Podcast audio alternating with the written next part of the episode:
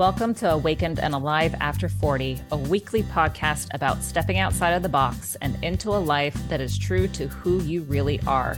We're your hosts, Dominique and Karrie, two 40 something year old friends and coaches who are on a journey to live the second half of our lives with greater flow and ease. Our passion is to guide and support our clients in becoming their most authentic and aligned selves. We love digging into a variety of topics and sharing some of our insights and perspectives through our coaching lenses.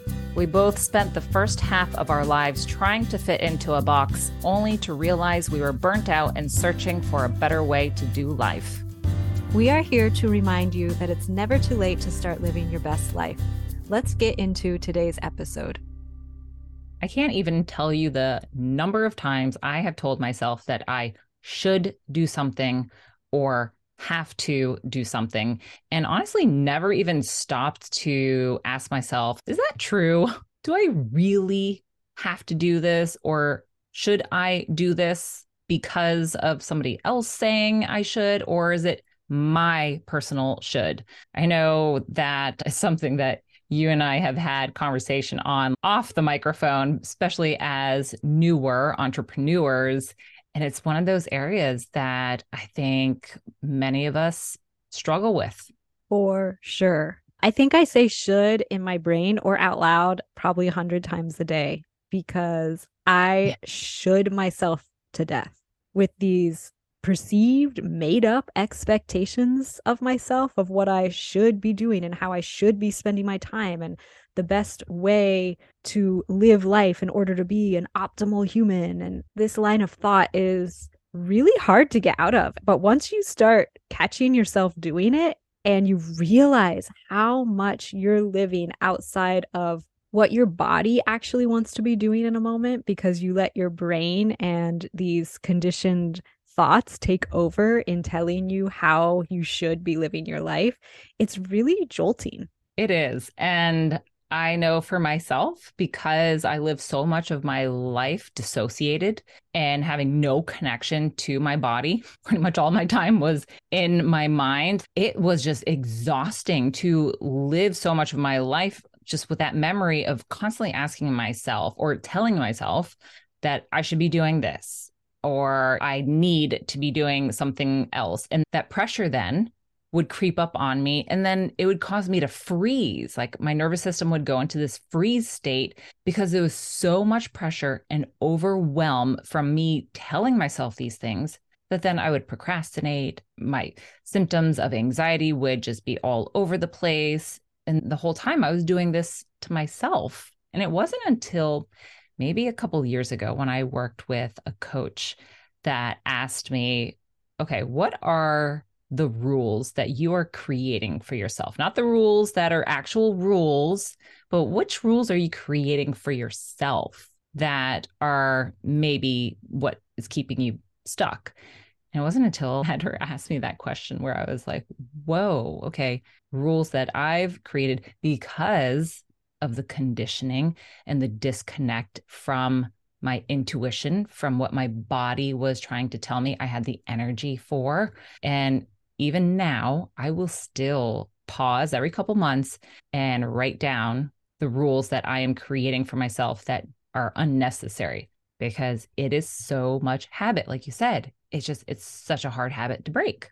As entrepreneurs, I feel like we have this idea of what we should be doing in order to build a successful business. And like there's only one correct path to follow. And getting out of that mindset has been tricky for me. I haven't actually completely accomplished it, I don't think, but I am continually working on it all the time because I also worked with a business coach and she said to me, and she understood human design and knew I was a projector and she understood the Enneagram, which was great.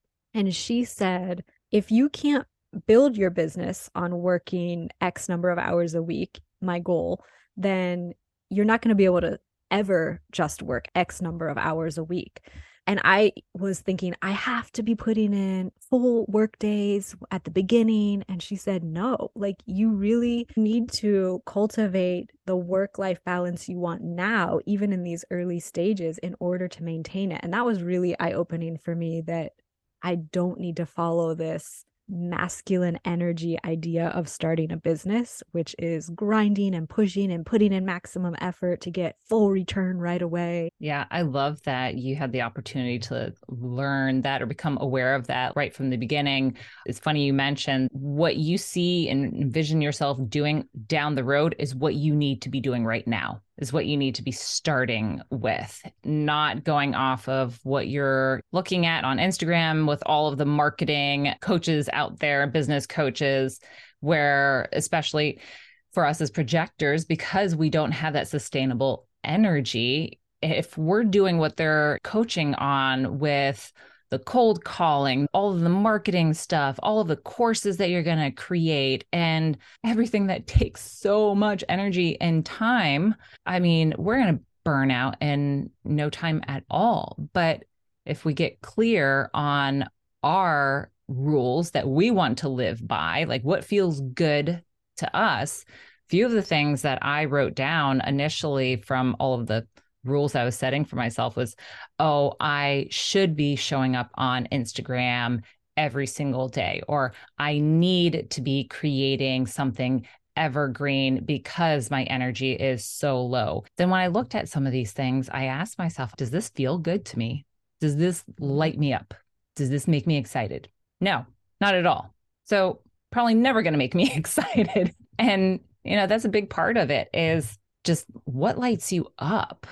What's your definition of the rules that you want to live by?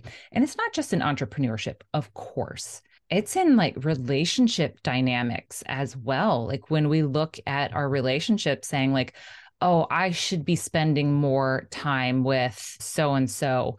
And if it's coming from a place of then making you feel shame and guilt getting clear on why are you creating this rule when ultimately it should be something that you want to be doing. So, where's that extra stress and pressure that you're putting on yourself and getting clear? Just really about getting clear on it. Another area that we both have experience with where there is a lot of should pressure is in the planner community oh, boy. in terms of habit tracking and morning routines yeah. and goal setting the pressure is really intense within that community to achieve all your habits and mm-hmm. achieve all your goals. And it's all from a lens of should. I should be doing this to make myself a better person rather than just living in the moment, doing what feels good in that moment rather than a goal you set a month, two months at the beginning of the year ago.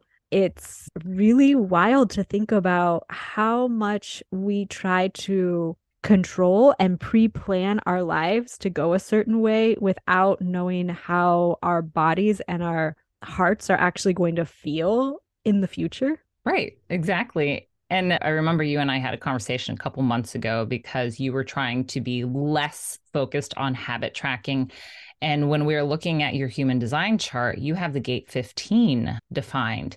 And this gate is all about going with the flow and not stressing about routine.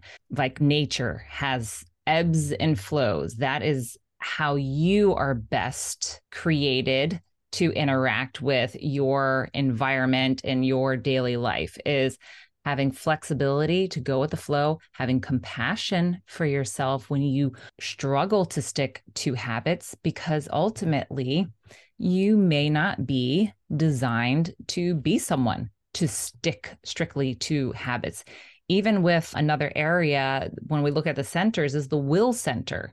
Someone who has a defined will center is going to have a lot more willpower than someone that has an undefined will center. So if they say they're going to do something, they are probably going to have a very easy time actually sticking to it and doing the thing. Whereas undefined will center, we even say in human design, do not make promises if you have an undefined will center because your willpower, your energy is going to ebb and flow. And so you may not be able to stick to your promises as easily as someone who has a defined will center.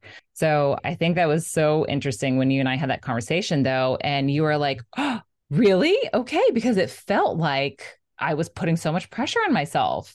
and it feels better to think of just going with the flow. So it was kind of fun to see the response that you had with that.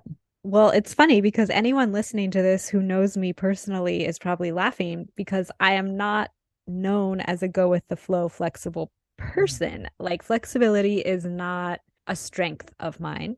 And I'm sure people in my life see me as a more rigid person, which comes through in my Enneagram structure. And as a type one, type ones are the should kings and queens of the Enneagram because they have very high expectations of themselves and others. They see the world in an idealized way and they just see how things should be. And they get very frustrated when things are not that way.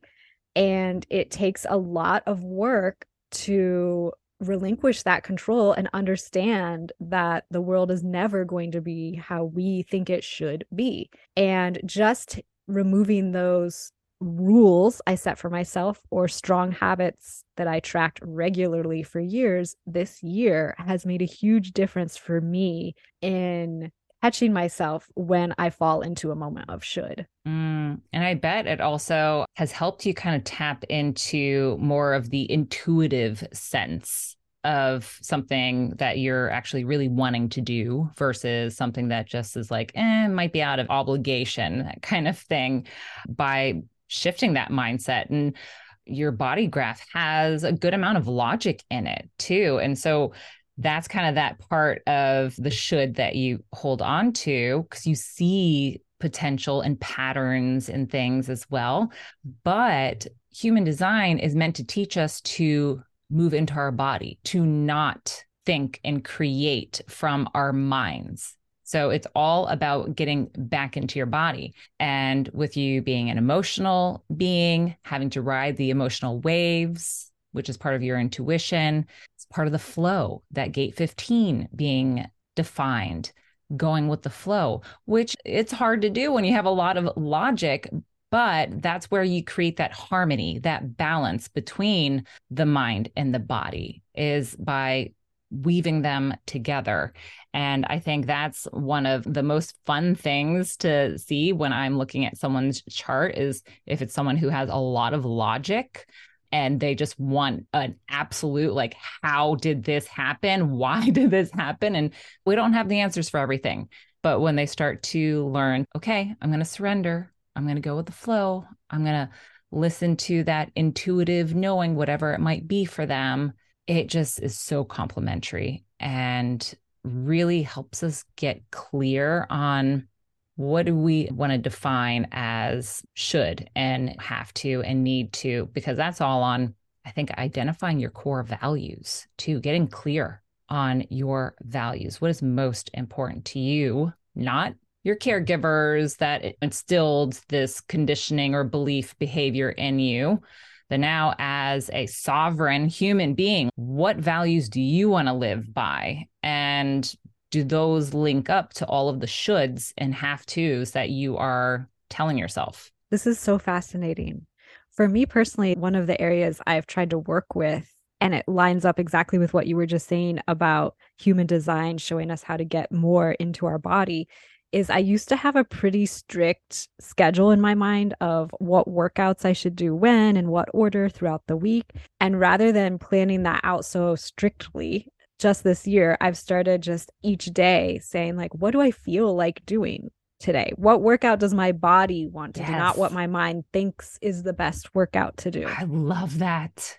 Oh my gosh. That, yes, I love that so much. And so, how does that feel like to have that shift? It feels good in my body, but sometimes my mind, mm-hmm. like, panics a little like well you haven't done enough of this workout or it's not completely comfortable if i'm being honest mentally but my workouts always feel great physically because i'm doing mm. what my body is craving mm-hmm. even if my mind fights it a little bit mm-hmm. And just hearing you mention it's still difficult. One thing that I think is really important is that coming to the understanding that every one of us is going to have extreme discomfort in staying where we're at or moving forward. So when we look at the shoulds and if it's out of a place of lack or fear, and we want to move out of that and more into that place of love that we always talk about, it really comes down to okay, do you want to stay in the discomfort, the conditioning behaviors and beliefs where you're very unhappy right now and that discomfort is boiling? Or do you want to push through a little discomfort to get to the other side and finally have relief because you are living true to yourself and you are actually doing the things that light you up, which is only going to transfer into improving other people's lives instead of doing things out of obligation, then getting frustrated and resentful from it. So it's kind of like we have a choice to choose what discomfort we want to stay with discomfort of obligation and being stuck, or the discomfort which will eventually turn into great relief and fulfillment of shifting into more authenticity. And this is the perfect segue into talking about your Enneagram type, which is type nine, because a lot of the have tos for nines is related to maintaining the peace in order to maintain their own comfort levels. And I'm talking specifically nines in the average to unhealthy range because just hearing you talk and that awareness you have about discomfort, no matter which path you decide to take, shows how healthy of a type nine you are because comfort is key for type nines. Mm. And so a lot of type nines can get stuck in the familiar comfort, which is peacekeeping, not rocking the boat, stifling their opinions, staying small. And they don't realize that that in and of itself creates a discomfort. Oh my God. You just listed like all of my characteristics up until the age of 36. and I'm 41 now. And so, yes, I've been working really hard at this for the past five years, but it's really not that long. But I lived my life just with everything you mentioned there, with not wanting to rock the boat, just people pleasing to all hell. And oh my gosh, I destroyed my nervous system doing all of that as well. And it wasn't until I was like, you know what? And again, with my conscious sun of gate 28, gate of struggle, like I'm going to struggle somewhere. So I'm going to struggle forward mm. into a better life instead of continuing to struggle in this swamp that I made for myself where I was just being smothered. And yeah, it is not easy whatsoever. But I came to realize that I'm going to struggle somewhere. So, where do I want to struggle the most? And where is that going to lead me ultimately? That's amazing. I love hearing how these two systems can be used in tandem for mm. greater self awareness, greater growth. It is so interesting and it's such a gift on a daily basis to both of us, I think. And something really important that yeah. we love communicating through this podcast so others can learn about it. But let's talk about some ways we can release ourselves from these shoulds and the have to thinking. One thing that we talk about a lot is deconditioning ourselves from that comparison thinking or believing that there is one way to live life. Finding that authentic path for yourself and just blocking out all the other noise even from your own mind of telling you what you should be doing or what you have to be doing in order to be a legit human is step one in my mind. Yep. Yeah. And that's kind of where I would link the thing I mentioned earlier about identifying your limiting beliefs and stories that you're carrying with you throughout your life, because that was one of the first things that I did when I started my journey towards reconnecting to my true self. And then when I kind of had my list of all these stories that I created, looking at them and asking yourself, like, okay, who would I be if I didn't believe this story or if this story wasn't true? Who would I be? What would I experience? What would I be feeling? And that opened up a whole nother world of possibilities to me. It didn't come easy. Like I had to sit there and think and think and think it's not easy to all of a sudden be like, oh, all of these possibilities are coming into my mind. it really is a process. And I just allowed myself to sit just for a few minutes each day because baby steps super important when we're making huge shifts like that because our nervous system is going to cling to familiarity. So the smaller the steps, the more open our system is going to be to accepting these changes that we're trying to make. So I would just a few minutes each day just look at my list and try to allow myself to be open to other possibilities. And eventually it came through, and I could start envisioning what I actually believed about myself and what I wanted for my life, the truth of everything. Yeah. And just asking yourself, what would really make you happy? Is following a strict workout routine making you happy? The answer might be yes. Maybe it is what your body yeah. likes. Your body likes consistency, but be open to the answer possibly being no, even if it is comfortable for you. And like you said earlier, really getting clear on your own life values can make this process a little bit easier. It's not easy to get out of any kind of conditioned thinking. One of my core values being freedom really helped me when I was looking at all the shoulds and have tos in my life because you know freedom for me is so many different things whereas i want to have freedom and the flexibility of my schedule to have more easeful days. And so for shoulds was like oh i should be doing this this and this every single day to work towards my goals. And maybe that is like mm, no i would like to do one big step forward towards my most important goal instead of a ton of things on a to-do list like some of us sometimes have. If it works for you, great. But I then started thinking of the 80 20 rule. I don't know if you've heard of that. I think it's uh, it starts with a P. I forget the name of it, but it's 80% of your goal can be accomplished by looking at what's that one thing that you could do that really takes that big leap forward instead of taking all of the pieces that are sometimes busy work and we then lose focus on the big picture. So it's one of those things that was really helpful for me that 80 20 rule. I'll link that in the show notes below because I think that's a great article to look at when we're trying to make more easeful days and reduce stress in general. And speaking of stress, it's really hard to do, especially as people who grew up in the United States. But trying to find a way to stop associating rest and relaxation with how much you've accomplished like so many of us think we have to accomplish X, Y, and Z before we're allowed to do something we love or before we're allowed to rest or take a nap or whatever it may be. Quality rest and nourishment leads to increased productivity. So, this idea that work, work, work has to come before rest doesn't really make sense when we want to be productive because rest should come first in order to have that level of productivity we're desiring.